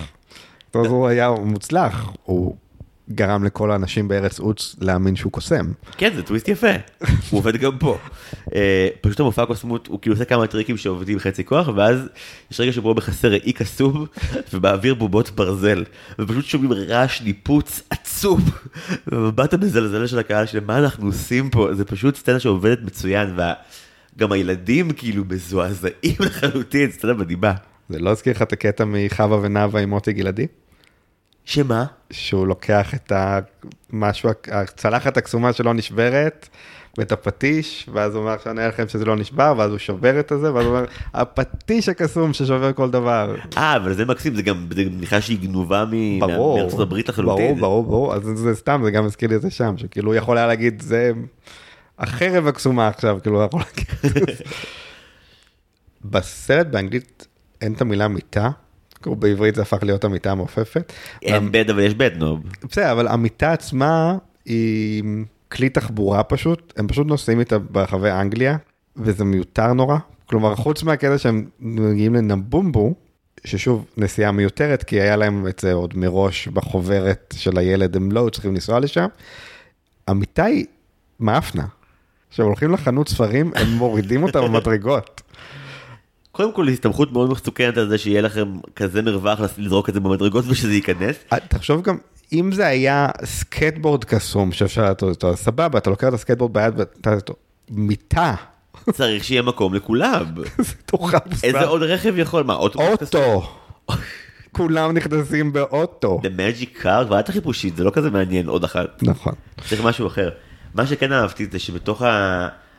באותה שנה יוצא סרט אחר, שהאופן שבו הם עושים במיטה מאוד מזכיר סיקוונס מאוד זכור בו, הוא גם לכל המשפחה. אני חושב על 2001 אודיסאה בחלל, אבל זה לא מאותה שנה. לא, אנחנו ב-71, כן. אנחנו בווילי וונקה. וכל המעברים של המיטה, זה בדיוק החלק הדפוק שהם נוסעים, באג... שהם שטים באגם שלו, והם רואים את הטריפ הזה, זה אותו אפקט, זה התאורה המהבהבת הזאת, האדומה. אני אגיד לך, בהוליווד באותם שנים, זה היה טריק אחד לדברים שזזים. כאילו אם אני נודד, המוזיקה, כאילו, פילטר אדום רצתי. פילטר אדום, כחול, וחוזרים למציאות. זהו, אין- אין משהו אחר. אתם יודעים שזה שני סרטים, לכל אחד יש את האוברטורה שלו כשהדבר הזה קורה, ואתה פשוט רואה את אותו דבר, אנשים שמוקרן עליהם משהו אדום למשך מלא זמן, ואתה אמור להאמין שהם שטים בה. גם רגע, אנחנו אמורים להאמין שהם עפים ואף אחד לא שם. כי הם, כי הם לא עפים, הם יפים. הם, לא. הם הרי יש קטע שרואים אותם ממש בשמיים. כן, בעננים. אבל הם תמיד מתעתקים, המיטה לא ממריאה ושוברת את הגג כפי שהיה יכול להיות מאוד מצחיק אם היה קורה, המיטה נעלמת ואז צצה באטמוספירה. כן. כאילו, המיטה גם מתפקדת כמאיץ חלקיקים בתוך הדבר הזה. היא יותר, יותר מתוחכמת מזה, זה דיון מאוד מטופש. לא, לא, זה לא דיון, כי זה לא דיון מטופש, כי זה מאוד מאוד מעניין הקטע עם המיטה, היא, היא- בחירה נורא מוזרה לכלי תחבורה קסום, ואני אוהב את זה. דרך אגב, המילה נוב בסלנג בריטי, אתה יודע מה היא אומרת? לא דביל או משהו כזה? זה דביל, כי זה גם פיניס. זה, אותו, זה זה, זה ראש פין. מצוין. עכשיו, הם כל הזמן מדברים על הנוב, ושצריך to, to twist it. To rub it. You have to twist, the knob. you have to twist the knob כל הזמן. עכשיו, בריטים נקראים מזה. מצחיק, זה בכוונה? אני לא בטוח, אני לא חושב שזה, הם אמריקאים, לא נראה לי שזה בכוונה. אני לא חושב שזה בכוונה, יכול להיות שזה גם סלנג יותר עכשווי, אבל זה משהו שהוא היום, זה כמו הסיפור האהוב על אבא שלי. מה? אבא שלי מגיל, מאז שאני בן שבע או שש, את- בכל הזדמנות שהוא יכול לדבר על הפעם שהלכנו להונגריה עם הורה, וצעקנו את המילה זונה 20 פעם על הבמה שלהם, as you do. הוא מספר, זה, זה באמת פרט מופלא. מדהים. זה מוזיקה מעבר. טה-דם, טה-דם-דם. כתבתי לעצמי טריגונה מקוידיס טרקורום סייטיס די. זה הכישוף של אה, התנועה, איך נקרא? לוקור משהו? תנועה חלופית. התנועה, מה זה. אומר? כל הזמן אתם רודפים אחרי כישוף אחד. כן, אבל זה בכוונה כדי שלא תבין מה זה עושה. להפיח תנועה לעומת זאת, בחפצים. באוברטורה בהתחלה, שזה איזה 18 דקות של סרט מצויר שמתחיל את הסרט, כן, יש את כל הסרט. כן. כאילו אומרים שם את הסוף, ובסוף, בסוף יהיו דברים מעופפים שילחמו בנאצים. יש ממש כאילו צלבי קרס בהתחלה. כי אתה רואה בהתחלה את כל הכישוף הקדום והיפה, ואז את הסיפור, ואז פתאום אתה רואה את הצלב קרס, אתה כזה, רגע, מה? זה הזכיר לי, אני, אוקיי, אני אדם באמת בור היום ונורא, אתה יודע את זה, אני רואה את סיינפלד עכשיו בגיל 31, אני משלים דברים נורא מאוחר, וכשראיתי בגיל אה, אה, 15 את ה Pacifier עם וין דיזל, גבר מישהו מטפלת, ראיתי אותו בגלל גבר מי שמטפל. I know, I know, היה תקופה כזאת. אה, הסרט שבו הוא בייביסיטר, אבל הוא גם סוכן חשאי, זה היה premise, לא המצאתי את זה, אז העלילה המרכזית עוסקת בזה שהוא חושד שהנער שהוא שומר עליו אה, אה, מצטרף לנאצים או ניאו-נאצי, כי הוא מוצא צלב קרס בלוקר שלו, סרט של דיסני, אני חוזר, סרט של דיסני הם עשו. ומסתבר שהוא לא נאצי, הוא פשוט לא סיפר להם שהוא בהפקה של צלילי המוזיקה. וכמי שלא הכיר גם את צלילי המוזיקה, אני פשוט צרחתי, והפרעתי לאולם קולנוע שלם, שאלתי אם יש נאצים בצלילי המוזיקה, כי לא ציינו את זה בפניי. אה, כאן כאילו כשהנאצים מופיעים בסיקוונס הפתיחה, אם אתה לא יודע את זה מראש, זה מדהים. אתה מאוד זה מבולבל. מדהים, זה מדהים. גם ב Sound of Music זה כאילו ברקע כל הזמן, וזה מבוסס על סיפור אמיתי, זה כלומר יש לך את ההכנה לזה. יש את האוסטריה נכבשת וכאלה, זה, זה, זה נבנה בהדרגה, אתה מבין שמתישהו, אוקיי, הכל הולך להיות פה נאצים תכף, אבל פה זה, אה, בא לראות סרט שקוראים לו המיטה המעופפת, ויש בו מיטה מעופפת וילדים קטנים, והנה אה, הצלב קרס אחרי דקה. ככה מתחיל הסרט. ואז המילה נאזיז נהנית דקה אחר כך. נז. Yeah, the Nazi is coming. אגב צריך לומר שאחרי האוברטורה ה number הראשון בסרט הוא הוא שיר צבא. כן. במרי פופינס ה number הראשון, אה, לא, ה number השני אחרי צ'ינצ'מיני זה number הסופרג'יסטיות, וכאן כדי לתקן מגדרית, number של veterans שחוזרים או בדרך למילואים, מה זה בעצם? זה כאילו נראה לי, לא מילואים, זה זקנים כאילו שמתנדבים. בתרגום קראו לזה מילואים פה, זה מעין משמר אזרחי כזה של ה veterans, שגם רוצה להתגייס. שבסוף הם מלווים את אה, חייל שלנו. פרופסור בראון חזרה לקרב. אה, אז גם הסרט גם מתחיל וגם נגמר בנאמבר צבאי. איתם, כן. ואז במשך שעה וחצי מתעלם מהם לחלוטין. הם לא חשובים בשום דרך. אני באמת חושב שאחת הסצנות שאני הכי, הכי אוהב, שהכי דרמטית אה, עבדו עליי עם כל, ה, עם כל הטריקים, זה הסצנה שבה אנחנו מבינים שמתחת לאף שלנו, ואני אומר את זה ברצינות, כי בצפייה השנייה ממש לא, לא התעסקתי בזה שהילדים הולכים ונהיים חביבים עליהם פתאום באיזשהו רגע, ומאז כיף לה איתם. וכשמגיעה הדפיקה הזו בדלת שבה היא מתבקשת אה, לשמוח כי מחר החלבן לוקח אותם, ו, ופניה נופלות, ו... ואז גם פול, כל צופה The Rehearsal מיד אה, התקוממו. ואז פול הקטן אומר, אתה אבא שלי, לא? ו- ובכלל אתה רוצה למות. וקודם כל, אני חושב שאם אם פרופסור בראון היה כאילו באותו רגע מבין שיש לו אחריות היה לוקח אותה, אז זה היה סרט פחות טוב בסוף. ברור. כאילו, לא, יש סרטים שבהם לוחצים לך, הורטון שומע מישהו סרט שלוחץ על הכפתורים, סתם, החל מהאמצע שלו, והוא כזה טוב, אני צריך לעבור עוד חצי שעה של צרות עד שהם יצליחו לפתור את זה. כאן זה לא מרגיש סתמי, כאן לא. זה באמת תהליך גדילה אמיתי ש...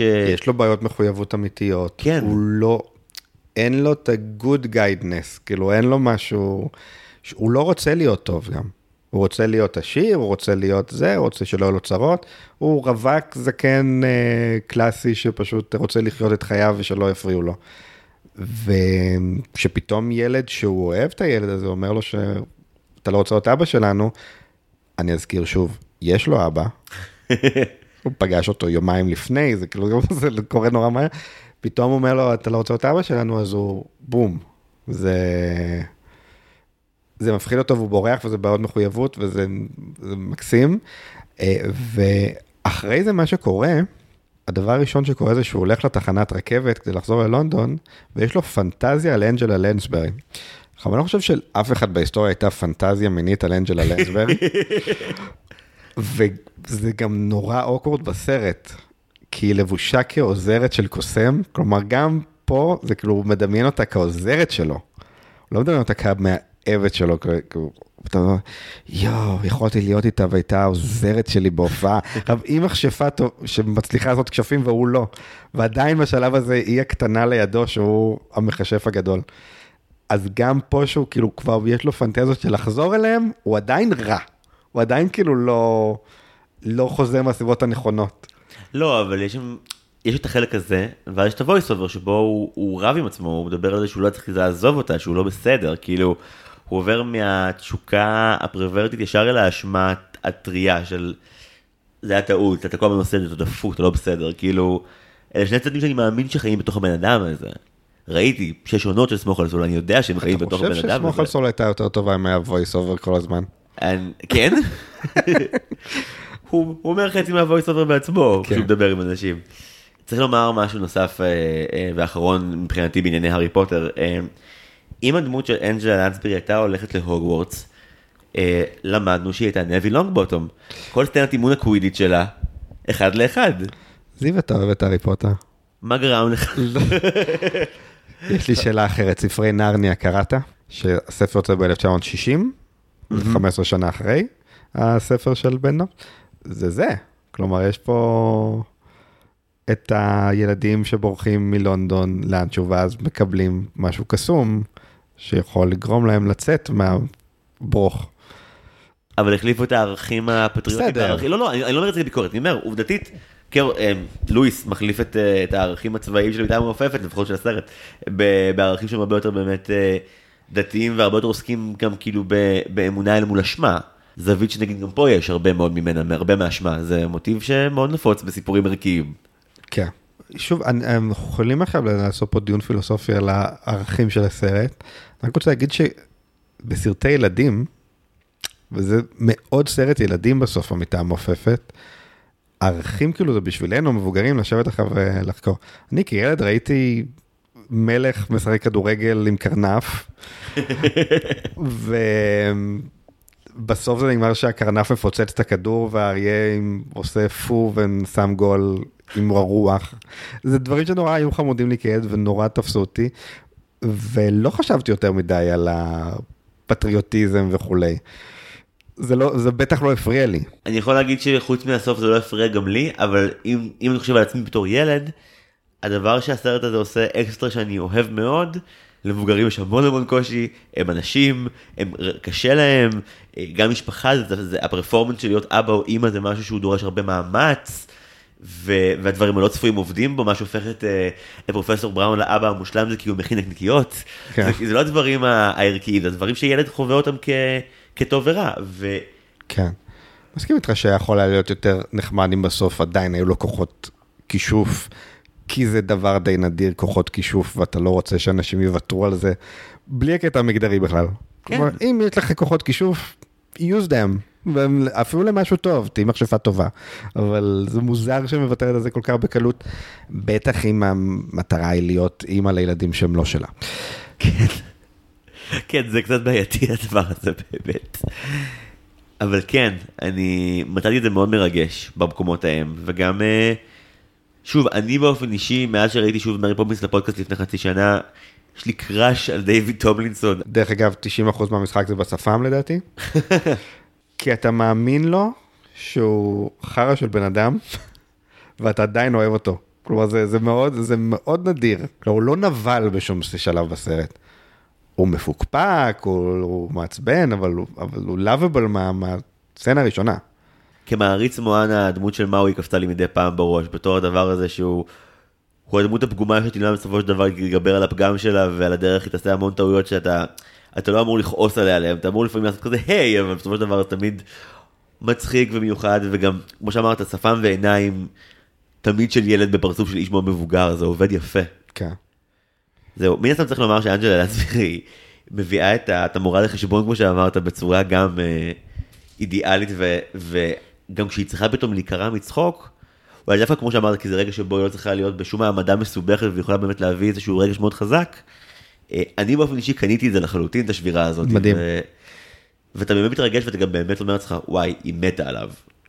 כן, כן, היא, היא באמת, גם אתה רואה שהיא מאוכזבת, כאילו שהוא אה, הולך לה. הכימיה ביניהם עובדת ממש טוב. לדעתי, כאילו, אני יותר אוהב, שוב, אני חוזר תמיד לאותה נקודה, אני יותר אוהב אותו פה מאשר במרי פופינס. מרי פופינס הוא פוץ עד הסוף. כלומר, בסוף הוא הופך להיות כאילו, אה, let's go fly kite הוא כזה. נהיה דמות במיטה המעופפת בסצנה האחרונה זה מה שהוא נהיה בעצם. כן, אבל זה, אבל פה הוא כל הזמן ככה. וזה הולם אותו גם כשחקן בעיניי. כן, צריך להגיד גם מבחינת טון, שבאמת מי שעוד, אה, מי שכאילו לא צפה ומאזין לנו, צפויה חוויה באמת, כמו שעמית הגדיר את זה יפה, זו רכבת הרים של גם של רגשות אמיתיים, אבל גם של הפתעות, כי אין לדעת איזה קלף הסרט הזה שולף בכל רגע, בין אם זה אפקט משונה, סאונד מטריף, בדיחה איומה, או בדיחה ממש מצחיקה בקצב מתחלף בבהירות. וגם הרגעים המפחידים להרגשתי כן עבדו, לפחות שאתה מבין שמי שיילחם בנאצים באמת זה המון רהיטים בהובלת מכשפה אחת על מטאטא. שבאמת אגב לא ברור למה יש שלב שבו היא מפסיקה, טוב אני לא אכנס לזה יותר, זה בסדר גמור. לא, אם כבר אתה דיברת על הקרב, יש שלב שהיא אחת, היא יושבת על מטאטא בשמיים, בזמן שאיזה 100 חיילים גרמנים יורים עליה. אין לה כשף של לא להיפגע מנשק. אם הם היו פוגעים בה, היא הייתה מתה. אבל הם לא יכולים לפגוע בה, למה לא? כי... הם פשוט מכוונים ממש גרוע, כי כל הזמן רואים את הכדורים עפים לה מעל הראש או ליד האוזן, אבל זה לא מרגש אותה, היא כאילו באה פה, היא- ואם אני אפול בקרב, אני אהיה היוני נתניהו של המכשפות. יש, יש, לה יש לה קצת משאלת מוות בשלב הזה. כן אבל הסרט מצד זה שני אומר, אי ורהיטים, כמו שאמרת. אי ורהיטים. אבל הטון הוא לא להציל את טוראי ריין, הוא Road Runner, יש שם meep meep אה, לאורך כל. הדבר הזה. ולכן היא לא יכולה להיפגע באמת. בסדר, זה כמו שמייק. ב Better Call Saul יודע שהוא לא ימות, כי הוא צריך להיות ב Breaking Bad. זה כוח מאוד חזק. כוח על. כוח הלור, אל תזלזל בקאנון. אני לא חושב שצפייה אחת היא מספקת איתו כי מבחינתי לפחות הסרט שבצפייה ראשונה זה בעיקר הלם זה כאילו כל מה שהיה מוזר בסרטים מפעם ביחד וכל מה שקורה בו הוא או קצר מדי או מהיר מדי או ארוך נורא פתאום וגם אם זה דברים קסומים כאנשים כ- כמישהו שהוא לא רואה את זה כילד או כמבוגר sequence האנימציה היה לצערי הרבה פחות קסום עבורי משהוא היה בוודאות אם הייתי בן 9 או 7 או 11. אבל זה כן מצליח להיות סרט שלא מרגיש גנרי, הוא יצירתי מאוד על אף שהוא צריך לחמוק מזה שמרי פופינס כבר נעשה. הוא מצליח לחדש ולהביא גם אה, אומנת אחרת מהאומנת שכבר פגשנו וסיפור אה, אהבה שעובד כנגד הרבה סיכויים. וכל בכל הבחינות האלה הוא מאוד מאוד ראוי פלוס זה סרט דיסני מלא נאצים שזה מלא בונוס נדיב מאוד. ושוב, גם הקטעים של המלחמה הם מאוד מרשימים. כלומר, לא, אני לא משווה אותם לסרטי מלחמה, אני משווה אותם לסרטים אה, שעפים בהם כל מיני מטפחות וחולצות ומכנסיים. זה מאוד מרשים, זה קולנועית, זה ממש בנוי יפה. יש שם איזה קטע כמו בברייבהארט פתאום, שכל ה, השריונות עומ- עומדים על גבעה. וכזה, וואו, איך הם עשו את זה? כאילו, אני עדיין לא יודע איך הם עשו את זה, באמת. כן, רן של קורסאווה מגיע הרבה שנים אחר כך וזה באמת אחד לאחד, החלק שבו כל הצבאות נעמדים על ההרים. לגמרי, נכון? אני ראיתי את זה עכשיו עם הילדה שלי, אני חוויתי את זה דרכה בקטע של, היא לא אוהבת את הקטע הזה. כי ילדים לא אוהבים מלחמה, אלא אם כן זה כזה באמת לזרוק אוכל בשולחן, ופתאום, אז באתי ואמרתי לה, אל תדאגי, כולם יהיו בסדר. ואז הבנתי שאני אומר לה שכולם יהיו בסדר על חולצות. כאילו, כי מהנאצים מן הסתם לא אכפת לה, כאילו, הבינה שהם רעים. כן, ילבשו גם ביום שאחרי, הם כן. יהיו בסדר, הייעוד שלהם יושלם. יש גם קטע בסרט שהנאצים חוטפים אותם, והם יושבים בבית שלהם, והם לא מפסיקים לדבר הילדים, כי הם פועל ובקול רם מנסים לחשוב איך הם הולכים להרוג את הנאצים. והנאצים במקום להרוג את הילדים המעצבנים האלה, פשוט אומרים להם, please be quiet please. זה נורא מנומס. ואז אז אומרים, טוב, תלכו, שים אותם בכנסייה, שם הם יוכלו להיות לבד ולחשוב איך להביס אותנו. טוב, לא נראה כמו כוח משמעותי בשלב הזה מבחינתם. לא, אבל אני חושב שהיעילות של הצבא הגרמנית אה, נתפסת פה כפגומה משהו. עוד כל המיתוס הגרמני קצת אה, קיבל פה מכה. שוב, יש לך צבא ענק והוא לא מנסה להרוג את הנאצים, הוא פשוט עושה להם, לא נוגע בך, אל תיגע בי ממש הרבה זמן עד שנמאס להם והם הולכים. הם בורחים, הם נסים על נפשם. הנאצים נסים, כן. הנאצים נסים. הנאצים נסים. יפה מאוד, יפה מאוד. אה, נקודה אחרונה או מחשבה אחרונה למיטה המעופפת עמית?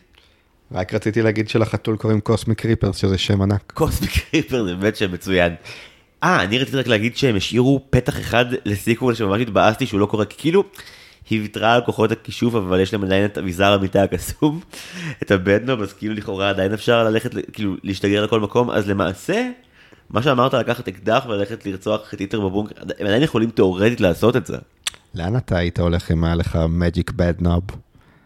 זה המון אחריות, אני בתפקיד הירואי או בתפקיד אנוכי? את התפקיד הנוכחה. הנוכחי. יש לי רק תשובות למקומות שבטח כבר היית בהם. כי לא הייתי המון, בהמון מקומות יפים. כאילו סתם תיירות היית עושה עם זה? לא סתם תיירות, לא הייתי עושה עכשיו כאילו, האמת שא' כן זה ממש גאוני לעשות ככה את הטיול שלך סביב העולם, בטח שכן, אלף פעמים כן, ממקום אחד אחד אחד, זה ממש גנרי אבל אף פעם אף פעם לא הייתי במנהטן ואני מת לראות המון הצגות ופשוט לשהות שם לרגע ואף פעם לא היה לי את המשאבים הרגשיים או הכלכליים לזה. אז, אז הייתי ממריא לשם ואז מנסה להשיג בהגרלות כרטיסים זולים ולהיכנס למשהו כי עדיין הייתי עני למעשה. אני, איש כן, אני, עני, יודע- מת- איש עני מיטה מעופפת. אני מרגיש שאפשר לעשות איכשהו כסף וברטרים על המיטה הזאת ולהשיג קצת כסף. אבל זה בטוח ייגמר ברע, אתה מבין? אה, ברור. אמרת שבספרים זה מכונת זמן, כאילו זה דברים איומים יקרו עם הדבר הזה. אני חייב לספר לך, בפעם הראשונה שמשתמשים בזה, הם עולים על המיטה ורק רק פול, רק הקטן יכול להשתמש. כי הוא קיבל את הבד נוב. זה גם בסרט ככה, רק, רק הוא יכול להשתמש. אז um, הוא מבקש ללכת ללונדון, לא לאמיליוס בראון כמו בסרט, כי הוא רוצה לראות את אימא שלו, הוא מתגעגע אליה. זה ממש טוב. זה חמוד. ואתה חושב שזה הולך להיות חמוד, אבל הספר הזה הוא בעייתי מאוד. הם נוחתים בלונדון, ומה שקורה זה שרואה אותם שוטר, ואומר להם, מה זאת המיטה הזאת? למה אתם באמצע הרחוב בלונדון עם מיטה? שזה מה שהיה קורה. אם היית נוחת באמצע- כן. בברודוויי לראות הצגה עם מיטה. בא עם שוטר, מה אתם עושים פה? למה, איפה ההורים שלכם? למה אתם טסים בשמיים עם זה? והוא לוקח אותם לכלא. את, היל... את, את הילדים, הילדים מעבירים לילה בכלא. הילדים שראינו. הילדים החמודים, כן? עם המיטה.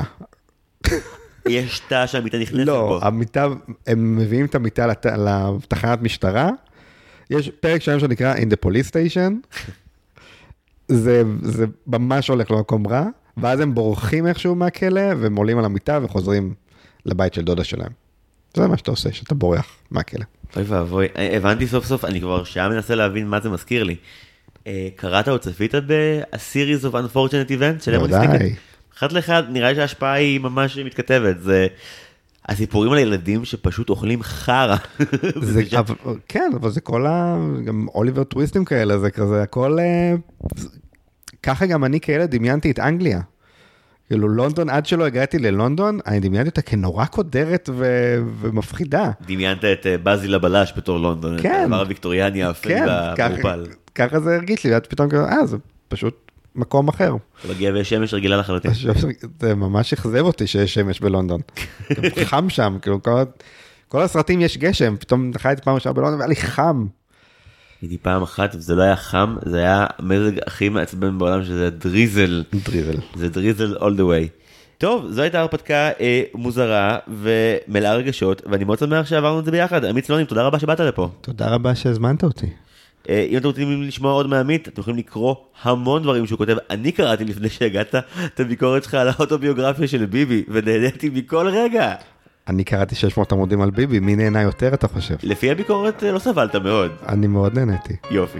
כמה תודות למי שעוזר לנו עם הפודקאסט הזה. תודה רבה למעצב שלנו, טל שלום ורדי, למלחין שלנו, נועם טבצ'ניקוב, למחלקת התחקיר המונה את סיגל צחורי ואוריה אורן יוסף, ולאחרית השיווק שלנו, סתיו צימרמן פולק. שוב, תודה רבה רבה לעמית שהגיע לכאן. אני זיוור מלין שדר, ועד הפעם הבאה, היו שלום.